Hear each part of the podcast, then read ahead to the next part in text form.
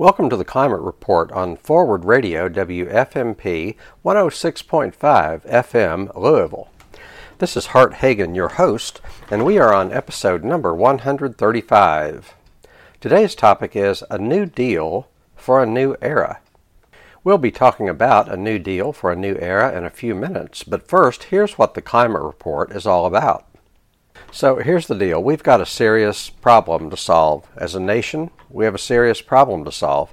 As a species, we have a serious problem to solve. As a global community, we have a serious problem to solve. Not just one serious problem, but multiple related serious problems. So, the serious problem I referred to is climate change, and it's related to five, or rather four other separate and distinct threats to our very existence. Now, you would think if there were five separate and distinct threats to our very existence, then the government would be on board and would be providing good leadership. And you would think that the media would be on board and would not just be reporting about these things every now and then, but it would be front page headlines every day, and we would be talking about how to solve the problem, not whether to solve the problem. In relation to climate change, we've known for 150 years that carbon dioxide is a greenhouse gas. We've known for 150 years that when sunlight hits carbon dioxide, it turns a little bit of that sunlight into heat energy. What we've known for 30 years, officially, is that we have a greenhouse effect on Earth and it is caused by humans. 97% of scientists that are currently publishing in the area of climate believe that climate change is caused by humans, and every major reputable scientific institution and organization and professional association says that climate change is human caused and is a serious problem that we need to solve, or else.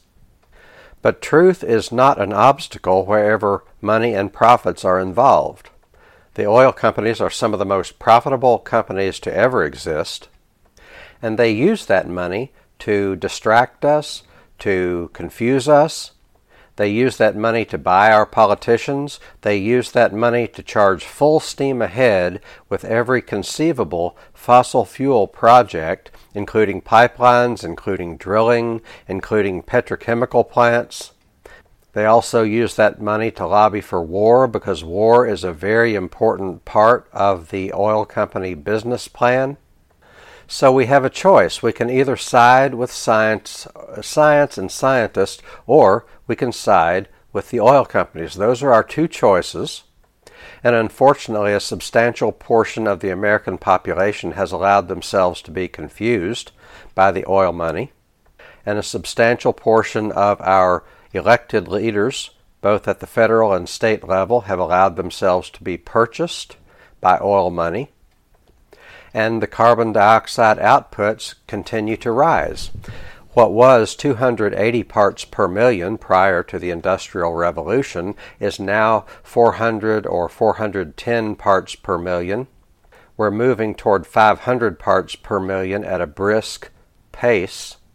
And if we stay on our present course, there's every reason to believe that the carbon dioxide in the atmosphere will be 1,000 parts per million.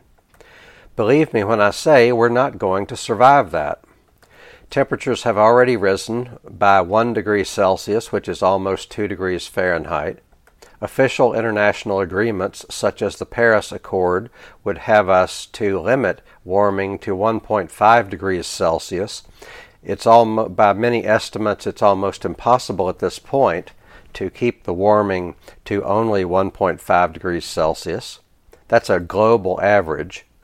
We still have a fighting chance to keep the temperatures below 2 degrees Celsius, but even that is speculation and only if we start now. By many uh, scientific estimates, any anything in excess of 2 degrees Celsius is just going to end civilization as we know it. And yet, if you watch the evening news, if you watch the cable news, and if you read the Wall Street Journal or the New York Times or the Washington Post, you would hardly get a sense that there is anything to be concerned about. Because what's really important is GDP, and what's really important is Trump's latest tweets, and what's really important is the drama between the establishment Democrats and the establishment Republicans. The media is a weapon of mass distraction. The media are owned by the people who have serious money. The media is controlled by people who have serious money.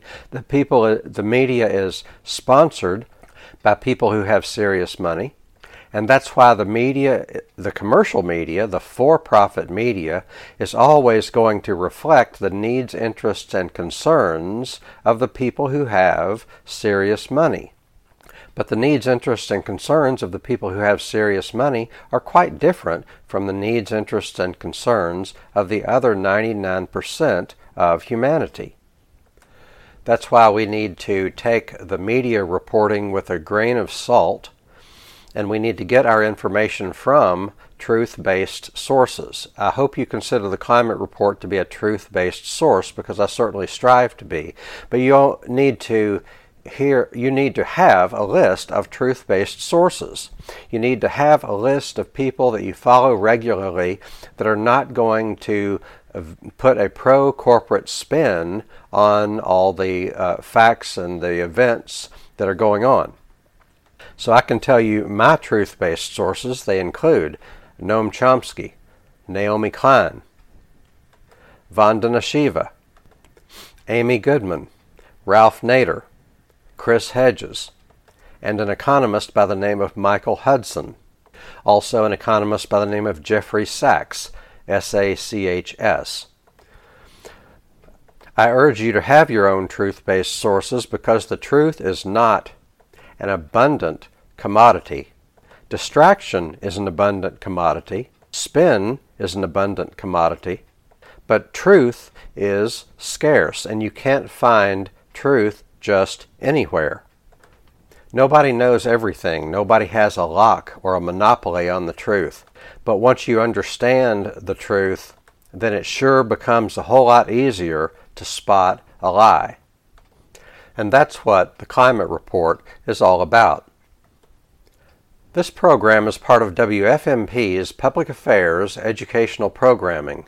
The views expressed are those of the speaker and not the station.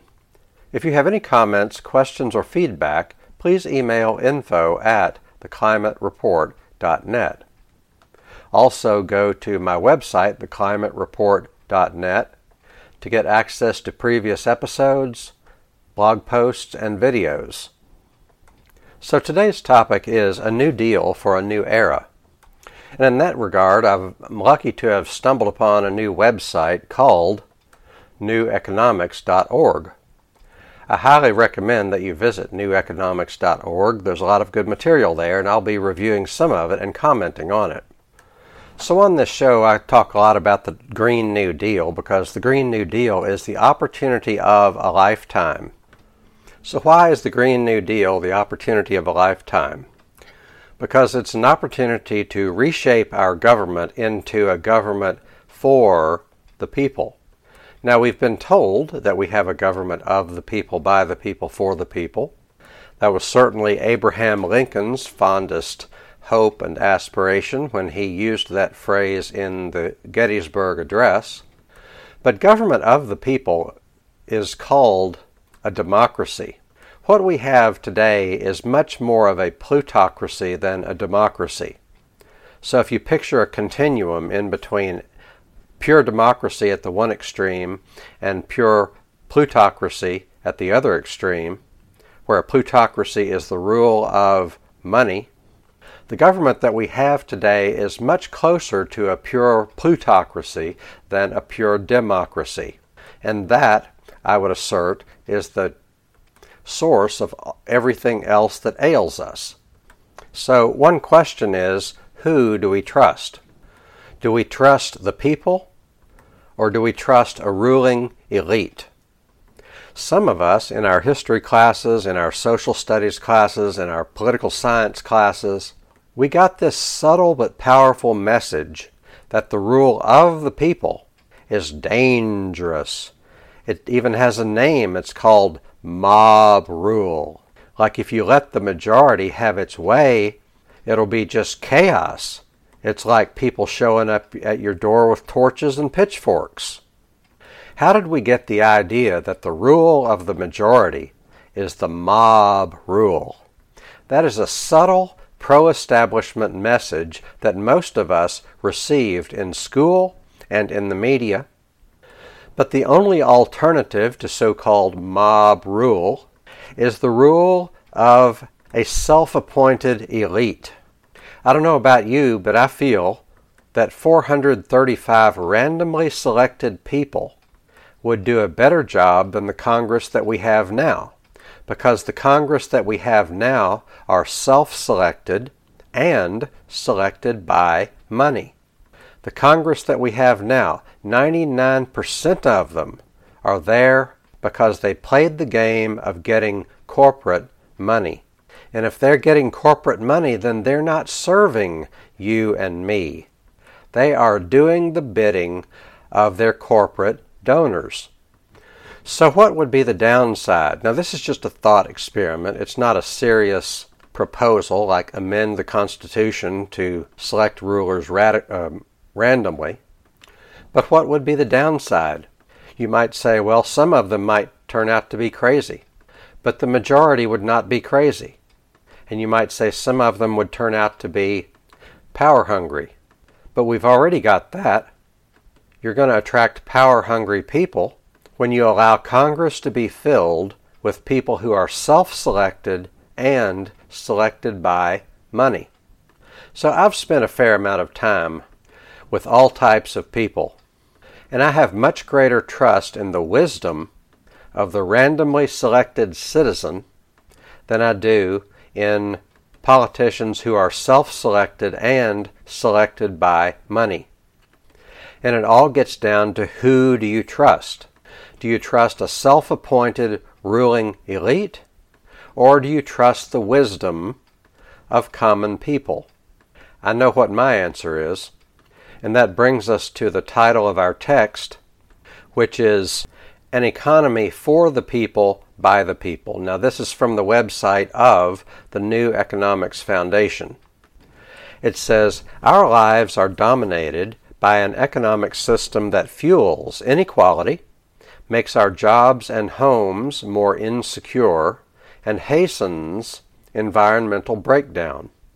Support for this system is crumbling, which places us at a moment of both great danger and great opportunity. Disaffection with political and economic institutions has unleashed the forces of the populist right but also created a once in a generation chance to define and build a new economy. Some people are building this new economy right now in the places they live and work. From workers' cooperatives to community owned energy, they are shifting wealth and power to people and their communities. But while our zombie economic system stumbles on, all that energy will continue to be blocked by an outdated set of economic rules and institutions. That's why I titled this episode A New Deal for a New Era. I'm inviting you to think about what is the exact nature of the era that we are in.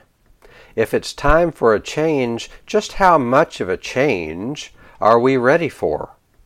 One thing's for sure people are driven, if you will, by a fear of the unknown. The Republicans and the established Democrat, establishment Democrats are always ready and eager to use fear to get people to do things and pay taxes and to oppose change.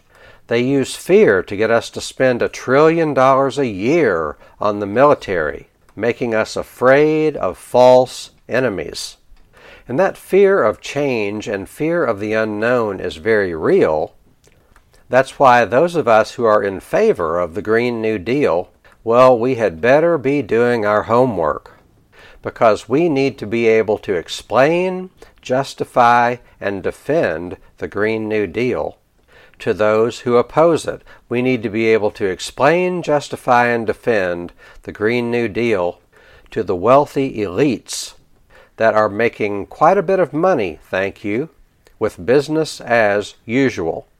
Not, I, I, I want to correct that. We don't have to explain ourselves to the wealthy elites.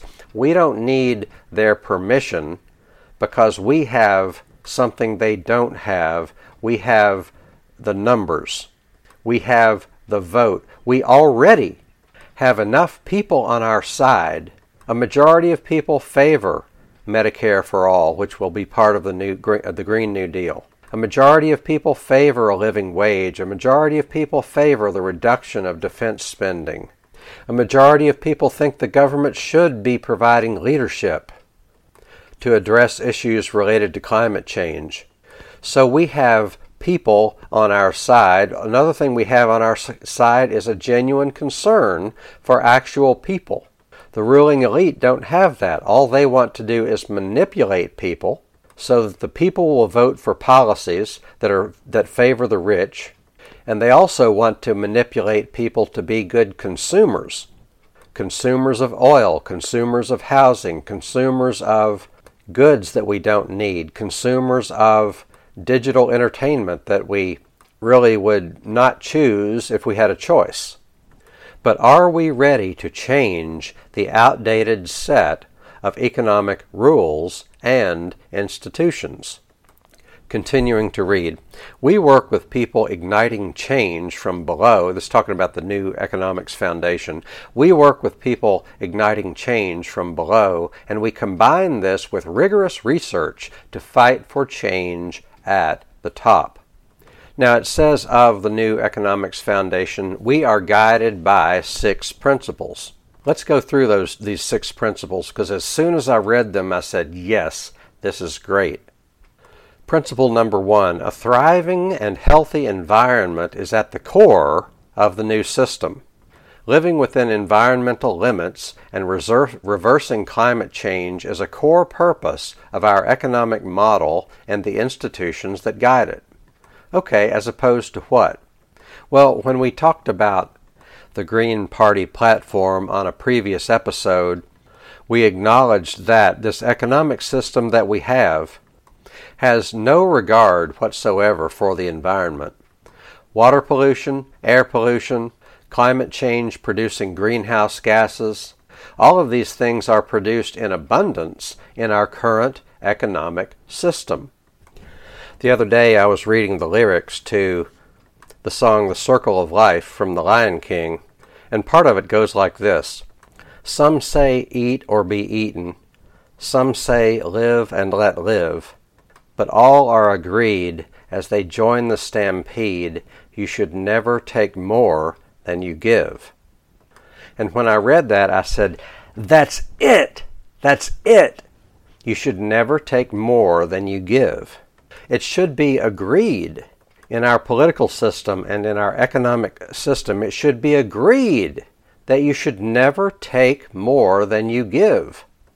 But what we have today, from an ecological standpoint, is that so many of these big polluting companies are taking more than they give. The entire Fortune 500, each and every one of them, are taking more than they give. So I live in Kentucky, and the Appalachian Mountains are dominated by the coal industry. And the coal industry comes in promising jobs, and they give jobs for a little while, and then they move out and what they leave is a boom and bust economy, and they leave a lot of water pollution in their wake, and they have taken more than they are giving. The oil companies, by pushing, pushing, pushing for ever more climate changing carbon emissions, they are ta- they're making a lot of money and they're taking more than they give. That's what big corporations do best. They take more than they give. That's what agribusiness corporations do. They take more than they give. They come in and they plow up the ground to ensure that there's going to be plenty of erosion so that we're going to lose all of our topsoil within the next few decades. And they use lots and lots and lots and lots of pesticides. So they're killing off all of our pollinators and we're not going to have any pollinators at this rate. And believe me when I say we cannot survive without pollinators. By the way, those pesticides are neurotoxins. They were originally invented as nerve gas in World War I. And when they when the war was over, it's like, oh, what are we going to do with all these neurotoxins? Well, let's kill insects with it. And what are we going to do with these bomb factories? Well, they figured out a way to make fertilizer. And the modern agribusiness industry was born. But agribusiness takes more than it gives. There are entire sections of the ocean that are dead because of the water pollution produced by agribusiness. Fast food companies take more than they give because, in order to produce those cheap hamburgers, they have to clear rainforests in South America for cattle grazing and for Roundup Ready corn and Roundup Ready soybeans that they feed the cattle with, and they are taking more than they are giving. On the other hand, the Green New Deal and the Green Party and progressives among the Democrats and the New Economics Foundation, from which we are reading today, these are people and institutions that believe in ecological economics. We should not take more than we give. And besides, we have an opportunity here to create a whole new world. We have an opportunity to have organic farming among us close by, where our food is being grown close by. More nutritious food, tastier food, food that's not going to disappear when there's some global crisis because of the fragile supply chains on which the, this agribusiness food system depends. Okay, so let's go to the next item. Number two in the six principles by which we are guided, by which the New Economics Foundation is, is guided, is better and more equal living standards.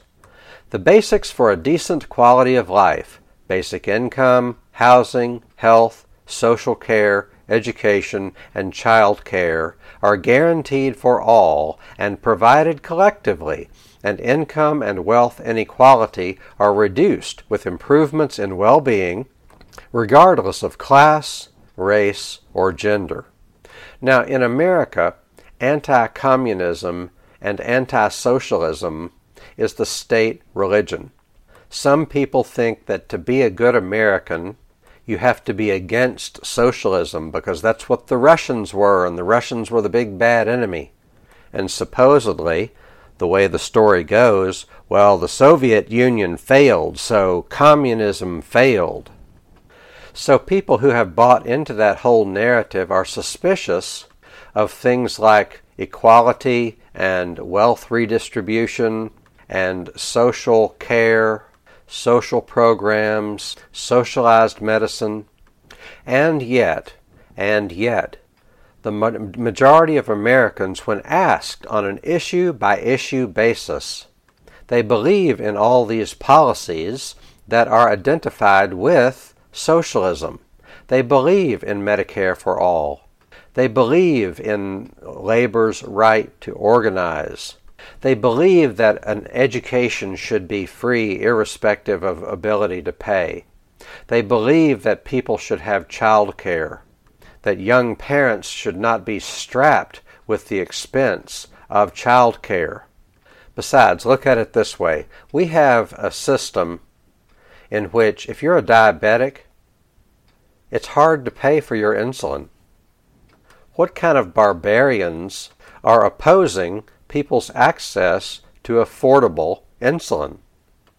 And as it turns out, the best way to make it affordable is to make all health care free. Period.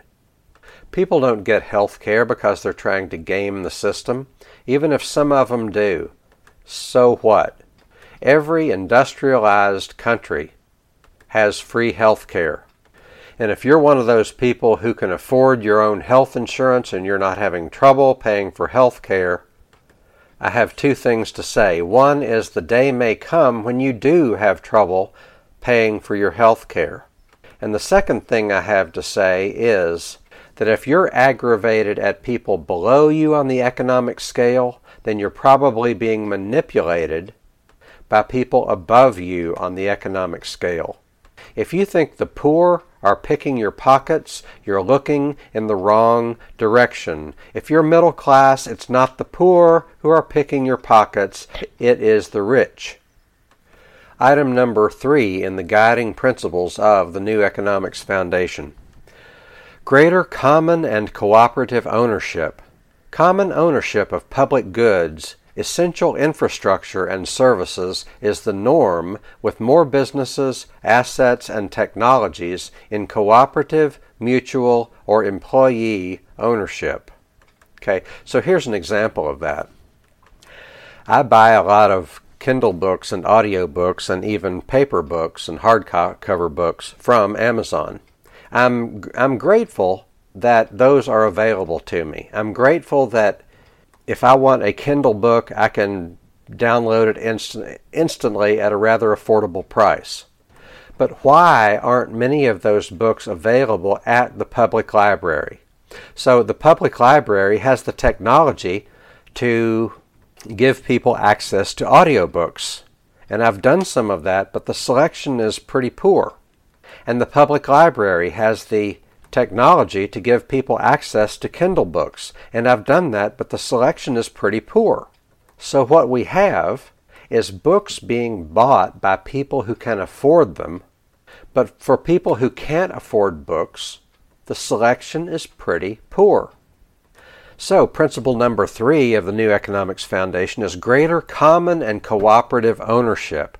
We should have more common ownership of books we should have more common and cooperative ownership of public parks. In other words, expanded public parks, and as part of that, we should have more common ownership of places to grow our you know, vegetables in the summer. And these programs should be promoted. And the reason they're not promoted is because they compete with the money of the big corporations. The big corporations don't have any reason to want that stuff to be promoted. And what the big corporations want is all of our time, all of our money, all of our attention. Because that's how they make money. They have no reason to want communities to be involved in community theater. They have no reason to want public schools to thrive as public schools because privatization of public schools is a multi billion dollar per year opportunity. They have no reason to want public colleges to be able to thrive as public colleges, which is a topic we'll have to take up next time because we're almost out of time. So I've got about another minute. I'd like to leave you with a thought. We have an opportunity to create a whole new world. But in order to make that happen, we're going to have to learn how that new world is put together. Because some of these most of the ideas I'm sharing with you are decades and centuries old, but they have been kept from us by big corporations that control much of our society, and they've been kept from us because these ideas are not profitable for big companies, but we need to stop thinking about what's profitable for big companies and we need to start thinking about what's profitable for you and me, what's profitable for society, what's profitable for children, and what's profitable for average people. That's all for now. Thanks for joining me. Hope you'll come back next time.